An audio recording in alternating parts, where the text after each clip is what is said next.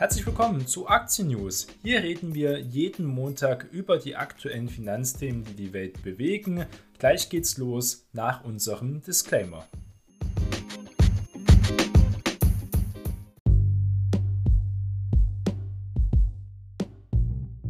Die im Podcast besprochenen Finanzprodukte stellen keine spezifische Kauf- oder Anlageempfehlung dar. Die Moderatorin und Verlag haften nicht für etwaige Verluste, die aufgrund der Gedanken und der Ideen entstehen. Die Inhalte dienen nur zur allgemeinen Information und ersetzen keine Anlageberatung. Heute ist Montag, der 27. Juni und wir starten gemeinsam in eine neue Woche. Und der vergangene Freitag war ja wirklich sehr erfreulich, denn wir haben große Gewinne auf breiter Front gesehen, muss man sagen. Besonders die Wall Street ist wieder im Vorwärtsgang scheinbar.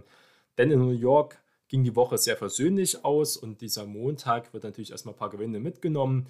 Getragen wurde diese extrem gute Stimmung von der Hoffnung auf eine etwas weniger aggressive Notenbankpolitik und das ist ja das Thema des Jahres, auch der kommenden Jahre.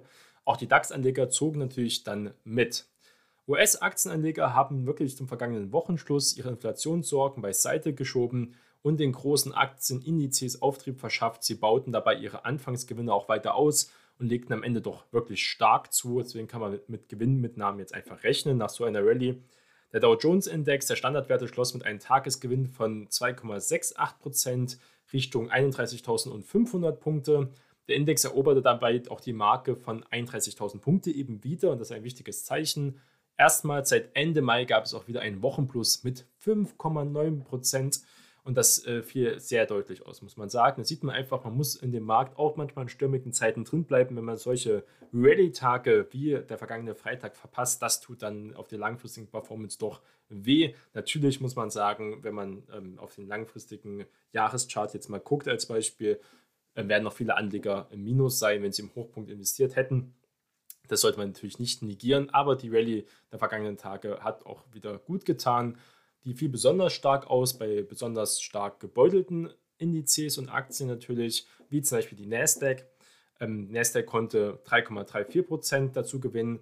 Der Auswahlindex Nasdaq 100 von den 100 größten marktkapitalisierten Unternehmen legte sogar 3,49% zu und der SP 500 ging sogar weit mit, weil er ja auch hochgewichtete Technologieaktien wie Apple, wie Amazon, Tesla ja in sich drin hat die ist dann auch um 3,06 Prozent gestiegen, also ein sehr kräftiger Bad. Ähm, einfach starker Anstieg, hat ein schnelles Wechselbad der Gefühle zwischen Kursgewinnen und Verluste, aber hier gab es mal also fette Gewinne. Und immer wieder die FED, das ist das Thema, werden wir auch sehen. In der kommenden Woche wird das weiterhin das bestimmte Thema sein mit der Inflation. Konkret setzten eben die Anleger darauf, dass etwas verlangsamende Konjunkturindikatoren auf weniger aggressive Zinserhöhungen der US-Notenbank hindeuten. Das werden wir dann diese Woche weiter sehen. Da gibt es nämlich viele Daten, wenn es um die Konjunktur geht. Das kombiniert mit niedrigen Rohstoffpreisen und Anleiherenditen sind eben die Gründe, die Investoren nennen, warum wir einen sehr kurzfristigen Börsenaufschwung einfach erleben könnten, also eine Art Bärenmarkt-Rallye langfristig gesehen in den nächsten Monaten, sagen wir mal kurz bis mittelfristig gesehen eher, könnte es trotzdem schwierig bleiben.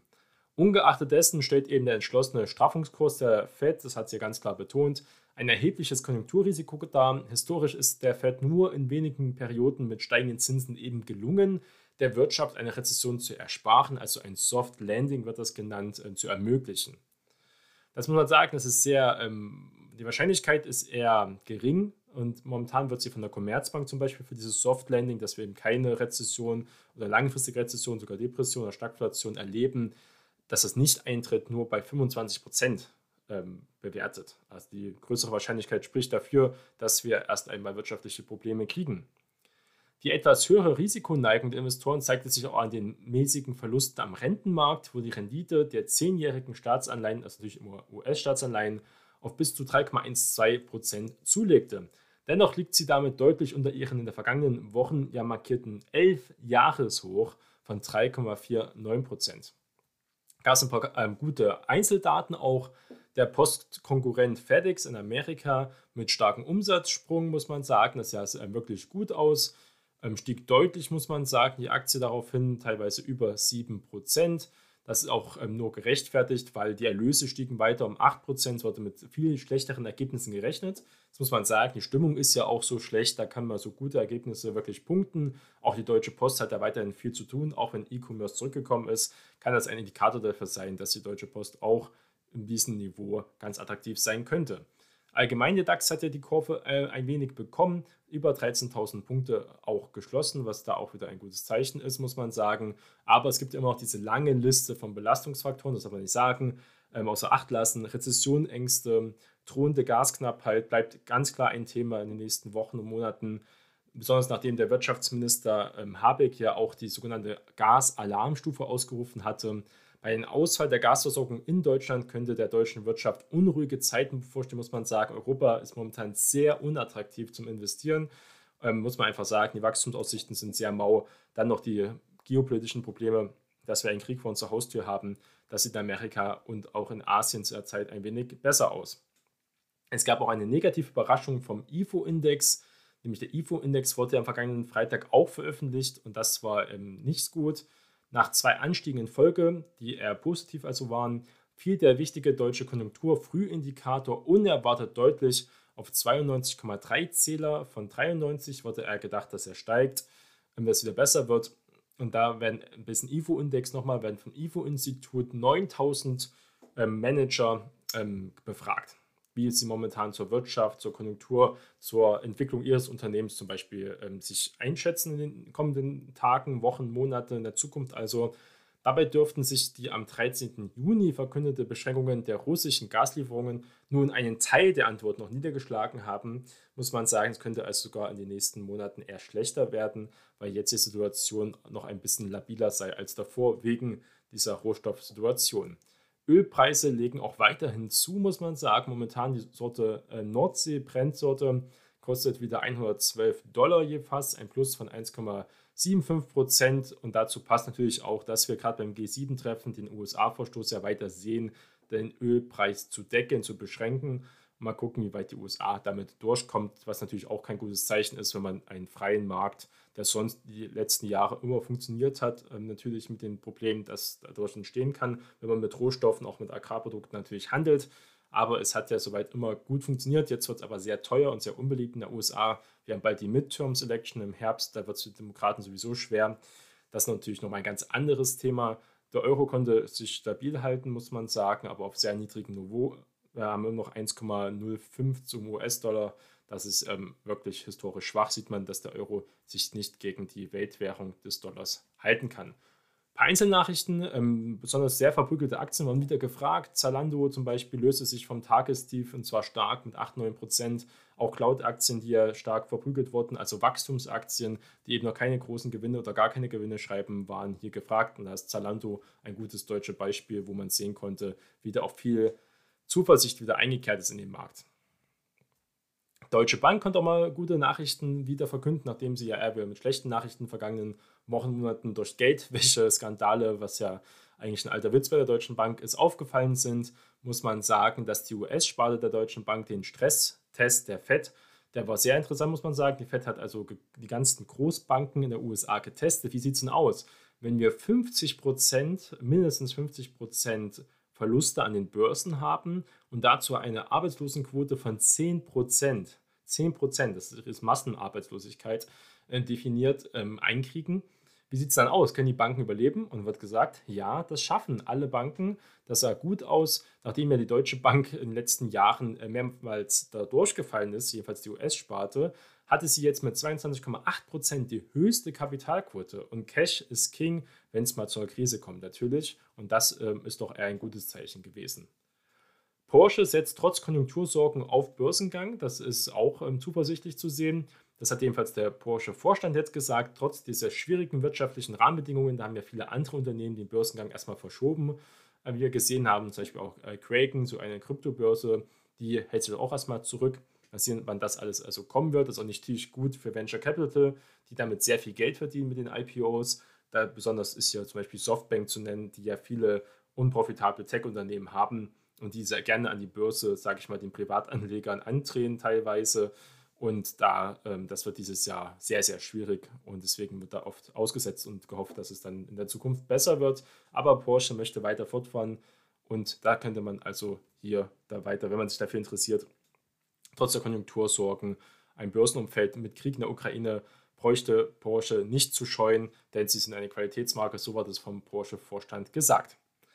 Lufthansa sieht man, sie streicht weitere 2200 Flüge in der Ferienzeit. Das ist kein gutes Zeichen. Sehen wir auch bei TUI. Deutsche sparen momentan einfach auch und Europäer, viele Menschen sparen an vielen Stellen und besonders gerne scheinbar in den Auslandsflügen. Liegt auch daran, dass es schwer ist, Personal zu kriegen, wo das Personal viel mehr Geld verlangt, muss man sagen. Der Chef von TUI ist noch zurückgetreten, also wirklich eine Katastrophe. Eine Aktie, die schon seit Jahren sehr unattraktiv einfach gewesen ist. Aber es gab eine Aktie, die für viele schon tot geglaubt gesagt war und vielleicht auch langfristig ist, werden wir in der Zukunft erst sehen. Also auf jeden Fall ein Zock. Und das ist die Adler Real Estate. Und die hat jetzt einen historischen Kurssprung gehabt. Was ist da passiert, fragen sich viele Anleger. 50% nach oben, was ist da los? Und zwar gab es eine geplante Komplettübernahme durch den Mehrheitsaktionär der Adler Group. Das ist immer ein Unterschied. Wir haben jetzt eine Muttergesellschaft, das ist die Adler Group, und Tochtergesellschaften. Und eine Tochtergesellschaft, die größte, ist die Adler Real Estate. Das bescherte eben diese Adler Real Estate, die an der Börse gehandelt wird, einen äh, sehr großen Kurssprung, sogar der größte wahrscheinlich in der Firmengeschichte. Die Aktien der Immobilienfirma stiegen um bis zu 62 Prozent. Am Ende schlossen sie mit 44 Prozent höher bei 7,58 Euro. Natürlich trotzdem noch viel geringer als noch vor ein paar Jahren. Aber ein kleines Trostpflaster oder vielleicht äh, für Spekulanten ein ganz guter Gewinn. Die wird also am Montag wahrscheinlich auch erstmal äh, sehr volatil sein. Die Adler Group jedenfalls, die Muttergesellschaft, beantragt jetzt ein sogenanntes Squeeze-Out-Verfahren, bei dem die übrigen Eigner von Adler Real Estate zwangsabgefunden werden. Das heißt, wenn man jetzt Aktionär wäre und lang genug durchhält, bekommt man also ein Angebot, das muss man also nehmen. Die Aktien werden also einfach einen weggekauft. Und das ist wahrscheinlich ein Zeichen, weil einfach Adler Group, sage ich mal, Shortseller, andere Spekulanten hier ähm, vernichten möchte, muss man sagen. Man zahlt sie natürlich aus, sie haben fette Gewinne gemacht. Wie gesagt, die Adler Real Estate ist trotzdem noch niedrig, aber wurden viele auch aus dem Markt geworfen bei einem Anstieg von 60 Prozent. Da sind viele äh, Shortseller natürlich jetzt auf die Füße gefallen. Ähm, oder vielleicht sogar aufs Gesicht, muss, muss man genau gucken. Da ist auch dieser große Kurssprung zu verstehen natürlich. Um was geht es also? Das kam am Börsenschluss erst bekannt, ähm, dass diese Konzernmutter das machen wird. Er hat ja ein großes Bestandsportfolio von Wohnimmobilien, besonders in Berlin. Das wird übernommen. Wie das deutsche Tochterunternehmen auch mitteilte, umfasst das Portfolio 1400 Wohneinheiten und einen Marktwert von momentan 326 Millionen Euro. Das kann ja womöglich auch in der Zukunft bei steigenden Zinsen abgewertet werden, werden wir sehen. Unter Berücksichtigung von Minderheitsanteilen, Finanzverbindlichkeiten, also Schulden, sowie latenten Steuern beantrage die an die Adler Group zu leistende Gegenleistung rund 275 Millionen Euro. Das wird also bezahlt. Die Transaktion stehe unter keinem Vorbehalt und werde unverzüglich auch vollzogen. Das wird auch einfach gesehen, dass die Adler Real Estate AG unter ihrem Buchwert gehandelt hat. Also die Immobilien, die sie jetzt im Bestand haben, und es gibt ja echte Immobilien, muss sagen, wie hoch, wie wertvoll diese Immobilien überhaupt sind, das ist eine andere Frage immer. Sie werden momentan scheinbar so bewertet, auch von ähm, der Bilanzprüfern. Und deswegen ist das hier ein guter Kauf. Man hat unter Buchwert gekauft. Es wird halt umstritten, wie viel wirklich die Immobilien auch wert sind. Auch Adler Real Estate hat andere Probleme, wenn es um Compliance geht. Aber es gibt diese Immobilien, ist jetzt also kein, äh, sage ich mal, scheinbar Betrugsgeschäft wie Wirecard großteils war. Auch Wirecard hat natürlich echtes Geschäft gehabt. Sie hatten ja von Aldi und Co. die Zahlungsabwicklung ja gemacht, aber das war natürlich ganz, ganz gering im Vergleich zu den anderen aufgeblähten und nicht bestehenden Transaktionen. Derzeit untersucht jedenfalls die Finanzaufsicht, die BaFin, schon eine Weile die Bücher auch von Adler. Ähm, die Behörde hat sich auch eingeschaltet, nachdem die Immobiliengesellschaft im Oktober erstmals vom jetzt sehr bekannten Lehrverkäufer Fraser Paring unter Druck gesetzt worden war. Der ist ja bei Adler Real Estate auch mit seiner Research-Dienst Viceroy ähm, bekannt geworden, dass er oft, aber nicht immer, wir haben es bei Kränke gesehen, da war auch was dran, aber eben nicht dran, äh, alles das dran, was er in seinen Shortseller Report geschrieben hat als Beispiel. Ähm, das natürlich auch immer gucken muss, dass Shortseller auch ein gewisses Interesse haben. Aber hier hatte er jedenfalls ähm, auch teilweise recht, Adler Real Estate, und konnte da bestimmt auch gute Gewinne machen. Das ist also ganz interessant. Ähm, Singulos gab es einen Nebenwert, ganz kleiner Maschinenbauer, muss man sagen. Ähm, er hat jetzt von KPMG, vom Wirtschaftsprüfungsgesellschaft, ähm, keine Bilanzbestätigung bekommen, also kein gutes Zeichen. Das äh, riecht wieder nach viel, viel Ärger. Sollte man nicht investiert sein, wenn sollte man jetzt aussteigen, weil die nächsten Wochen werden ungemütlich werden. Da gab es neue Nachrichten. Corona-Impfstoff auch von GlaxoSmithKline und Sanofi ist effektiv gegen Omikron. BioNTech ja auch. Ist ja umstritten, wie schnell man so einen Impfstoff einführen kann. Sanofi, die Aktie ähm, ganz gut gelaufen, ähm, stabiler Dividendenwert aus Frankreich. Wenn man sich für den Pharmabereich entscheidet, kann man wahrscheinlich auch diese großen Flaggschiffe Sanofi oder halt dann eben Pfizer, wenn man da investiert sein möchte, ähm, kann das natürlich dort gerne machen. Stellantis äh, gab es Neuigkeiten, die investieren jetzt auch wieder stärker in Lithium, äh, auch im Startup Vulcan, also Vulcan Energy, die ist ja auch bei Kleinanlegern in Deutschland teilweise ganz beliebt und wird jetzt einen Anteil von 8% für umgerechnet rund 50 Millionen Euro erworben. Und das hat auch der Aktie wieder starken Auftrieb gegeben. Vulcan Energy über 25% gestiegen. Das war auch mal wieder nötig, nachdem sie dann doch massiv gefallen ist. Der Höhepunkt war Ende 2021 bei etwa 10 Euro und jetzt sind sie bei 4,40 Euro, trotz des massiven Kursanstiegs, weil es eine riskante Lithium-Wette ist, die momentan eben unprofitabel sind. Aber das Geld soll eben kommen und sie brauchen auch Geld, damit erstmal überhaupt Geld entstehen kann. Und zwar zum Aufbau der Lithiumgewinnung aus Thermalwasser am Oberrheingraben. Das ist natürlich ein sehr interessantes, aber auch sehr spekulatives Projekt. Aber Stellantis unterstützt das hier mit 8%. Dann auch ähm, Nachrichten aus der USA gehabt. Nike kehrt jetzt Russland ganz den Rücken. Auch andere Unternehmen folgen immer weiter, ziehen sich langsamer zurück. Das muss man dazu sagen. Das Thema belastet ja weiterhin noch. Amazon hat wieder Neuigkeiten präsentiert, zwar Software zur schnellen Stimmimitation. Da geht es also auch technologisch voran. Ähm, das nur ein kleiner Randnotiz. Und auch Instagram ähm, experimentiert momentan, ist ja eine Tochter von Meta, also von Facebook. Und Woran experimentieren sie momentan? An automatischer Alterserkennung, um eben hier besonders Minderjährigen den Zugang nicht zu ermöglichen. Gucken wir zum Thema, ähm, was wir auch ansprechen müssen. Es gab wieder äh, Neuigkeiten und zwar gab es eine Razzia bei der DK Bank.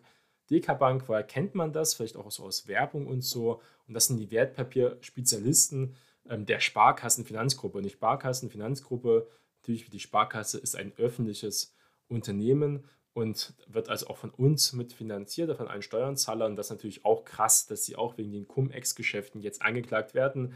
Mal sehen, was da rauskommt. DK Bank bestätigt jedenfalls eine Durchsuchung, eine Razzia also. Und das ist wirklich ähm, krass. Alle waren also in der Decke, haben, alle haben den deutschen Staat, den deutschen Steuerzahler damit also betrogen. Kann man sagen, okay, es war nur Opportunität, das gehört einfach mit dazu. Es ein Unternehmen, die wollen so viel gewinnen wie möglich, egal welche Kosten erwirtschaften. Aber das kann man auf jeden Fall anders sehen, dass es gegen den Ethos vertrifft, dass es eben gegen dieses ethisch richtigen Verhalten verpflichtet ja fühlen. Das sagen sie immer in ihren Präsentationen, die Banken, auch andere Unternehmen, dass sie das machen wollen. Und das wäre schon krass. Wir sehen das ja lang und schwarz mit dabei. Auch andere ähm, ganz bekannte Banken, natürlich äh, die großen auch. Und das ist natürlich absolut krass. Ähm, kann man hier nur wieder nochmal betonen, muss man einfach sagen. Auch Morgan Stanley, also eigentlich schon alle Banken dabei, haben die deutsche Staatskasse um 50 Milliarden, wahrscheinlich, ganz genau weiß man es nicht, 50 Milliarden, das ist so viel wert wie Bayer etwa. Das ist viel mehr Schaden, als ähm, zum Beispiel der Dieselskandal äh, ausgerichtet hat oder auch viel mehr Schaden, als Wirecard ausgelöst hat. Das kann man sich gar nicht vorstellen, was man mit 50 Milliarden alles zum Beispiel bewerkschaften könnte. Und da wurden also die alte Finanzindustrie gestärkt. Das sollte man nicht vergessen. Wir haben ja viel immer über Notenbankpolitik geredet. Ich möchte mal ein anderes Beispiel bringen, wie man es auch anders machen kann. Ob das jetzt gut ist, ist eine andere Frage. Und zwar die Bank of Japan. Die hat nämlich schon historisch lange eine sehr lockere Geldpolitik und das soll auch weiterhin so bleiben. Das ist natürlich gegen den globalen Trend, muss man ganz klar sagen. Die Bank of Japan erhöht nicht ihre Zinsen.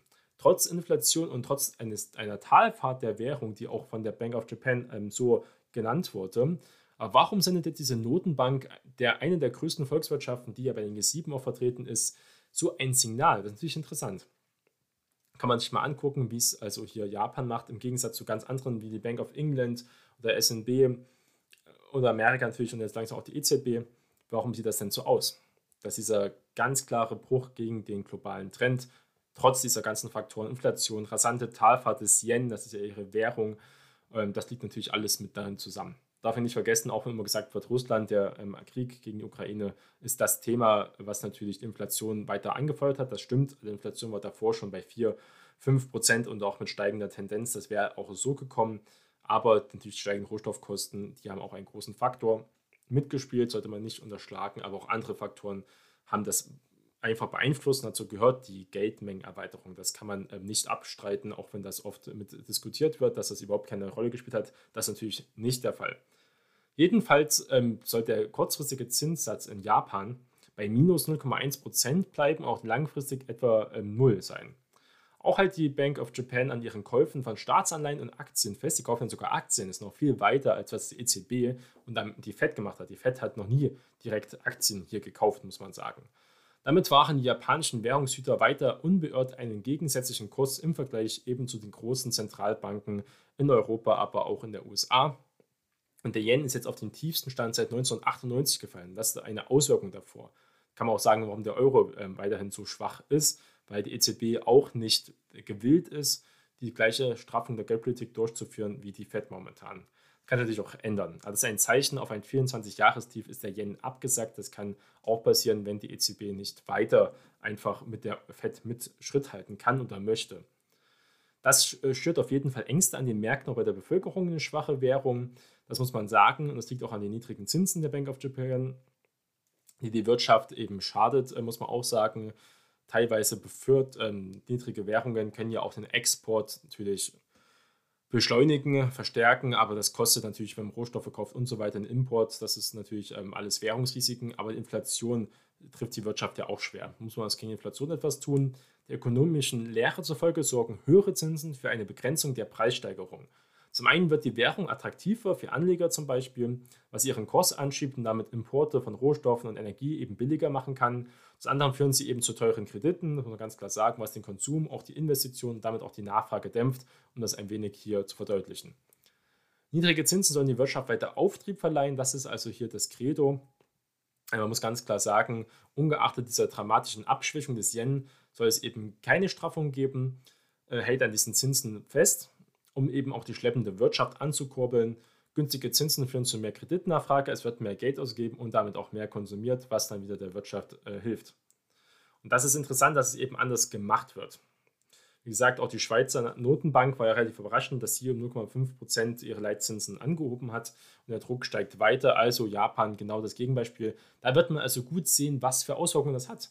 Nehmen wir mal an, die Fed wird das jetzt weiter ihren äh, Zinsstraffungskurs fortführen. Das ist sehr wahrscheinlich. Auch die EZB zieht nach. Und Japan ist das andere Beispiel. Natürlich hat jedes Land, jede Zone, Wirtschaftszone andere Gegebenheiten. Und wenn es um die Bevölkerungsstruktur geht, um die Wirtschaftskraft, Innovationskraft und so weiter, aber das kann man schön jetzt mal vergleichen. In den nächsten Jahren kann man als äh, Forschungspunkt nehmen, Vergleich Bank of Japan oder die Wirtschaft in Japan, Vergleich zu anderen Wirtschaftszonen. Das könnte ganz interessant werden. Kann man also immer gut vergleichen, was jetzt wirklich mit den Zinsen und Lohnpolitik zu tun hat und was mit den steigenden Rohstoffkosten durch den Ukraine-Krieg, dass man sich hier nicht blenden lässt, wie wichtig doch eine monetäre Geldpolitik der Notenbanken einfach ist.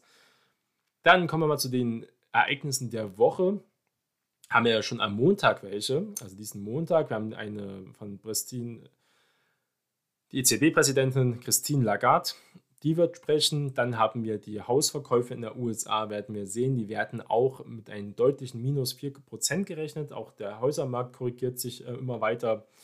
Dann ähm, sehen wir noch ein paar Nachrichten, wie es momentan bei ähm, den Durable Goods in Amerika aussieht, wie also die Nachfrage besteht. Das soll ganz okay sein. Am Dienstag wieder ähm, ein Treffen der EZB und auch dann USA. Was sehr wichtig ist, ist der Consumer äh, Confidence Index für Juni. Ähm, wird also gezeigt, wie stark können Sie Konsumer weiterhin, wie gut fühlen sie sich, was sind ihre Einschätzungen, können sie jetzt mehr Geld ausgeben, mehr verbrauchen, wie sieht es dort aus, ganz wichtig, weil die USA eine riesen Binnenwirtschaft hat in Amerika und sonst der Konsum extrem wichtig ist und einen großen Beitrag zum Bruttoinlandsprodukt ähm, trägt. Der soll sinken auf 100,9 statt 106 das wäre ähm, kein gutes Zeichen wieder für die Wirtschaft. Das wird aber dafür sprechen, dass die Fed eben nicht so stark Zinsen anheben kann. Also wie der Markt dann reagiert, das ist eine ganz andere Frage. Dann am Mittwoch ähm, werden wir das GDP-Growth sehen ähm, vom ersten Quartal. Quarter to Quarter im Q1 also von der USA. Es wird mit minus 1,5 Prozent im negativen Wirtschaftswachstum gerechnet. Und damit gehen wir also Richtung Rezession. Wenn wir zweimal negatives Wirtschaftswachstum Quartal zu Quartal haben, haben wir eine technische Rezession. Auch die Fed wird am Mittwoch sprechen. Das wird also das große Thema sein. Also der Fed-Chef Jerome Paul wird am Mittwoch reden. EZB wird auch weiter hier ähm, aktiv sein. Dann werden wir ein paar äh, Ölinventories in den USA sehen, die werden relativ schwach sein, weil die USA oft schon ihre Reserven hier mit aufgebraucht haben. Und am Mittwoch kommt auch der Manufacturing Index in China. Wie sieht es da momentan aus? Der wird auch ein wenig schwächer erwartet, weil ja immer noch Corona-Lockdowns und andere Repressalien die Wirtschaft in China teilweise gängeln. Mal gucken, was da für Zahlen kommen. Aber die, Schalen, äh, die Zahlen in China sind ja immer sehr umstritten, wie weit diese auch wirklich der Realität entsprechen. Am Donnerstag haben wir dann auch die deutsche äh, Arbeitslosigkeitsquote. Werden wir sehen, wie viele wollen, äh, sind hier momentan arbeitslos gemeldet. Das gleiche sehen wir auch in Amerika am Donnerstag, wie viele Arbeitslosenhilfen angesprochen wurden. Und auch aus der äh, China gibt es wieder Wirtschaftsdaten. Am Freitag haben wir dann die Inflationsdaten, Consumer Price Index von der ähm, Eurozone und die werden mit 8,3 Prozent gerechnet. Also auch mit steigenden Inflationsraten wie in den USA ähm, wird hier schon damit gerechnet. 3,8 Prozent, es können wahrscheinlich noch mehr werden. Das sind wirklich historisch hohe Zahlen. Und da ist ein großer Teil davon äh, mit äh, natürlich Energiekosten zusammen. Wir werden auch Industriedaten aus Deutschland sehen und auch aus der USA. Also besonders wird es Mittwoch, glaube ich, sehr interessant werden, weil viele Themen sind und besonders GDP-Wachstum äh, in Amerika und was dann Jerome Paul dazu sagt, in Verbindung mit dem ähm, schleppenden Konsumervertrauen, ähm, was am Dienstag kommt. Das wird die Märkte auf jeden Fall mit bewegen. Und dann am Freitag werden wir sehen, wie stark die Inflationsdaten für die Eurozone ausfallen. Und 8,3 Prozent, es können sogar noch mehr werden. Werden sehen, ob die Prognosen soweit stimmen.